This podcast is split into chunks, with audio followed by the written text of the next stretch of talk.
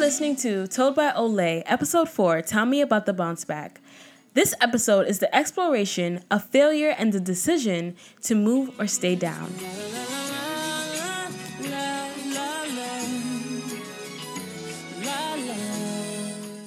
At some point in high school, I began to go on a downward spiral, getting grades that were just about average, and I was comfortable doing the bare minimum. Have you ever gone through this? The I really don't care phase? This was my entire junior year of high school. I couldn't be bothered, and I wasn't going to force myself to study things that I didn't care about. So I went with the motions. I knew what I knew and the rest will take care of itself. I'm sure we all know that junior year is the year that matters the most when thinking about college, as it's these grades that the schools will look at to decide if you're smart enough to be a student at their institution. Well, these schools did not think that your girl was smart enough. I was rejected from just about all my top schools. I'll tell you what, realizing that I had failed myself and, well, pretty much played myself forced me to cry like a baby. When I received acceptance to College of Staten Island, aka CSI, I was not pleased and I was discouraged. I beat myself up about this for weeks. So much so that I began to ignore the emails from the school. And I delayed accepting their offer because at this time I felt like I was being punished. I couldn't accept their offer because I couldn't accept my faith. Even though I felt like I was being punished, I was not being punished. I was simply reaping what I sown. Let me explain how this felt like the worst thing in the world. Emotionally, I felt rejected and not enough. And on the rational side, well, I've got a list. CSI, number one, was like my fifth choice. Why would I be happy about this? This school didn't have anything that I was remotely interested in studying. I just put it on there as like a backup plan. I don't know, I needed to put five schools, so I put CSI. Number two, it was across the water. As in, you had to get on a bridge to get there, as in the Verrazano Bridge to get there. I lived in Brooklyn. I lived at the end of Brooklyn at that in Coney Island at the time.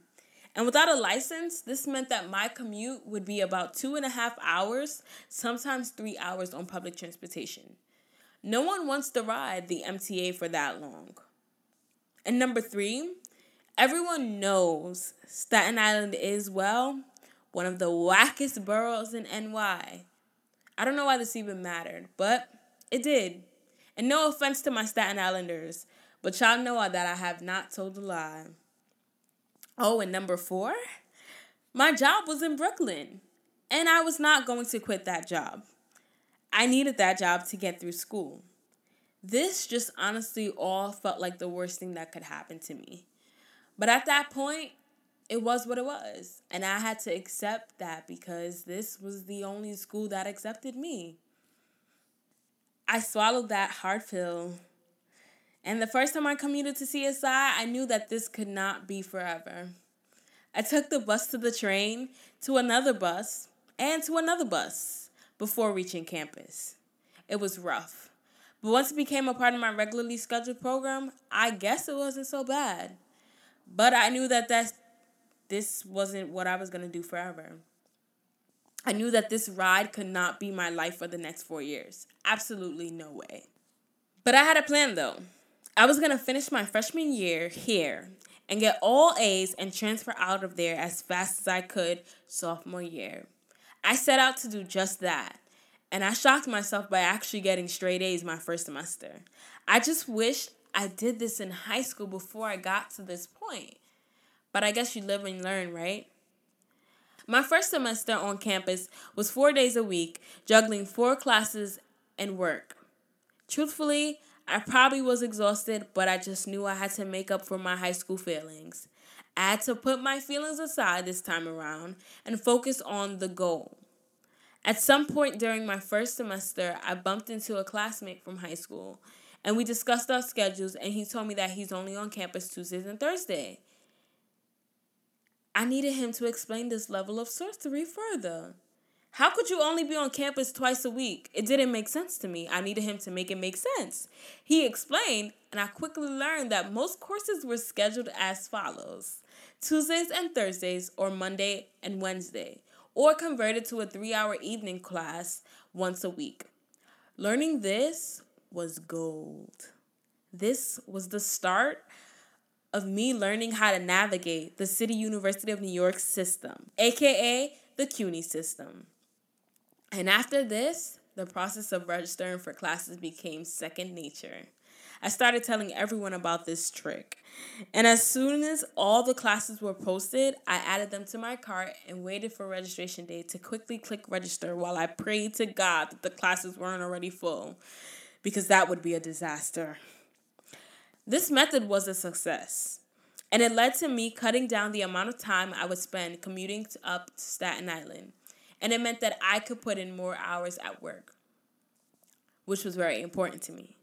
By the second semester, I applied to three other CUNY schools. My top choice, the City College, followed by Baruch, followed by Lehman. I don't know why I put that there.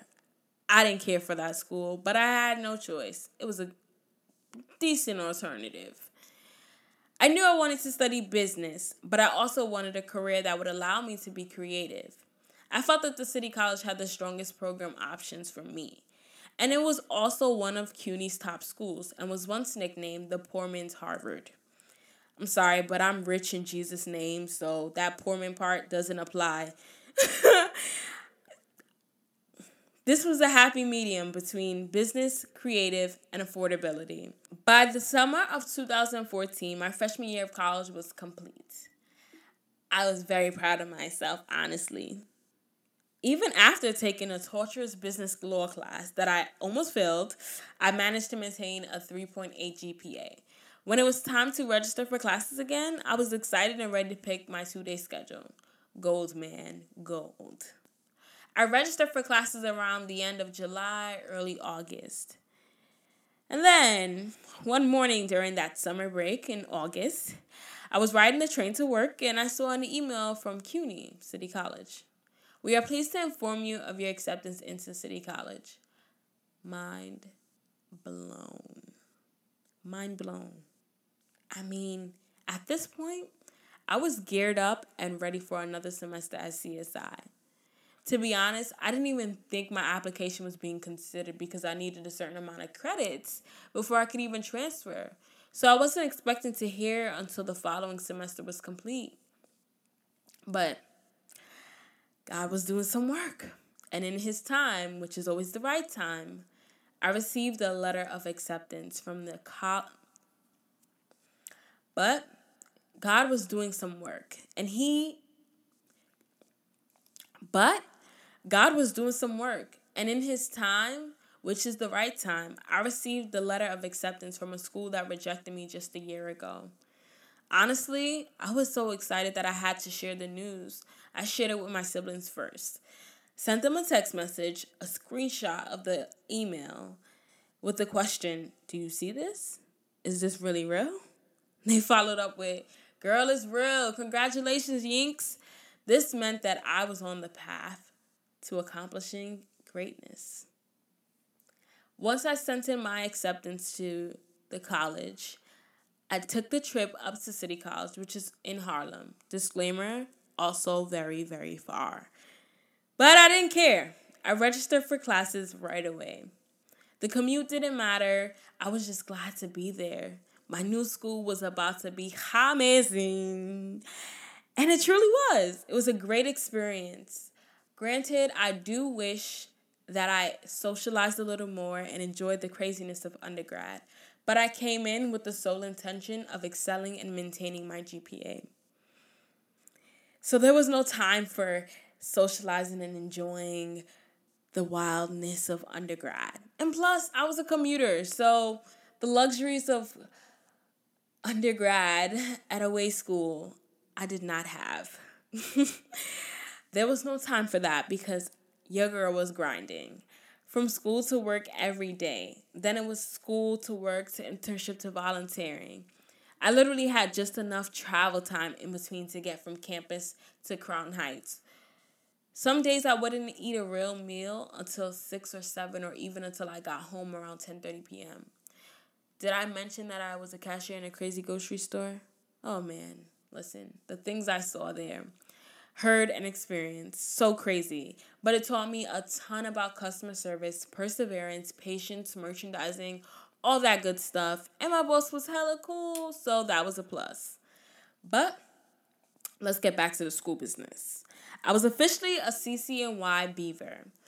Though exciting, CCNY came with new challenges because school now wasn't just about passing classes for the sake of passing. It was about understanding what was being taught and figuring out if these courses were the right fit and if I was on the right track for success.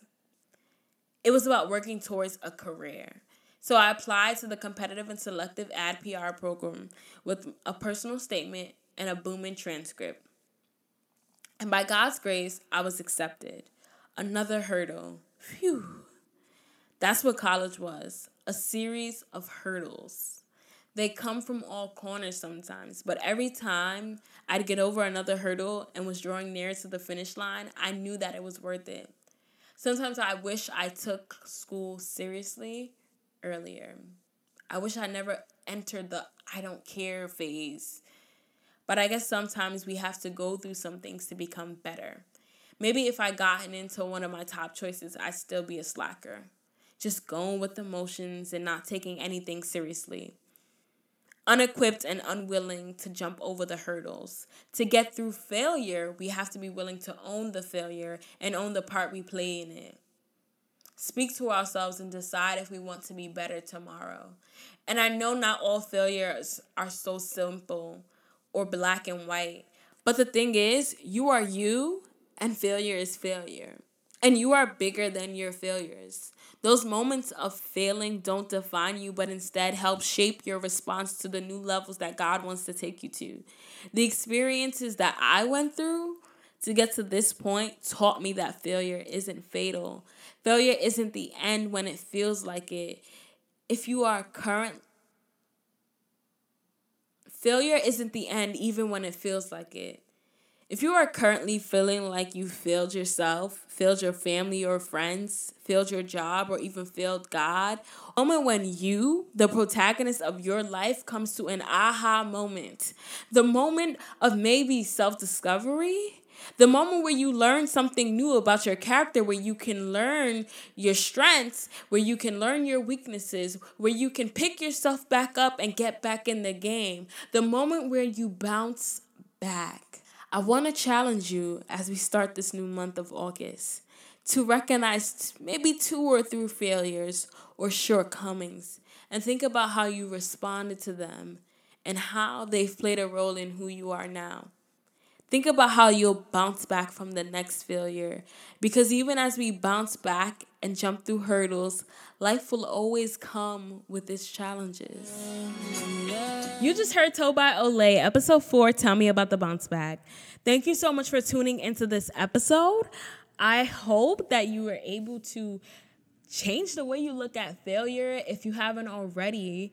Kind of like just decided to look at failure as an opportunity to grow and learn um, and to be better. So tell me, are you going to partake in this bounce back challenge? Are You're going to spend some time thinking about a time you failed and was able to recover stronger than you started. Are you the kind of person who has allowed failure to keep you trapped? Or have you allowed it to be a motivator for your growth? These are things that you'll discover as you partake in this challenge of acknowledging and recognizing failure and its impact this month. I want you to remember that hardship is a part of the process. And as you do that, study books like Romans 5 3 or 2 Timothy 2 3 or 1 Peter 4 12. And as you do that, continue to take it one day at a time and one step at a time so you can bounce back. Thank you for tuning into Told by Olay, a lifestyle perspective podcast. If you enjoyed this episode, subscribe and check out previous episodes and share with family, friends, colleagues, and anyone you think would also enjoy. Visit toldbyolay.com for more information about the podcast. And be sure to follow on Instagram at toldbyolay for more updates and motivational content.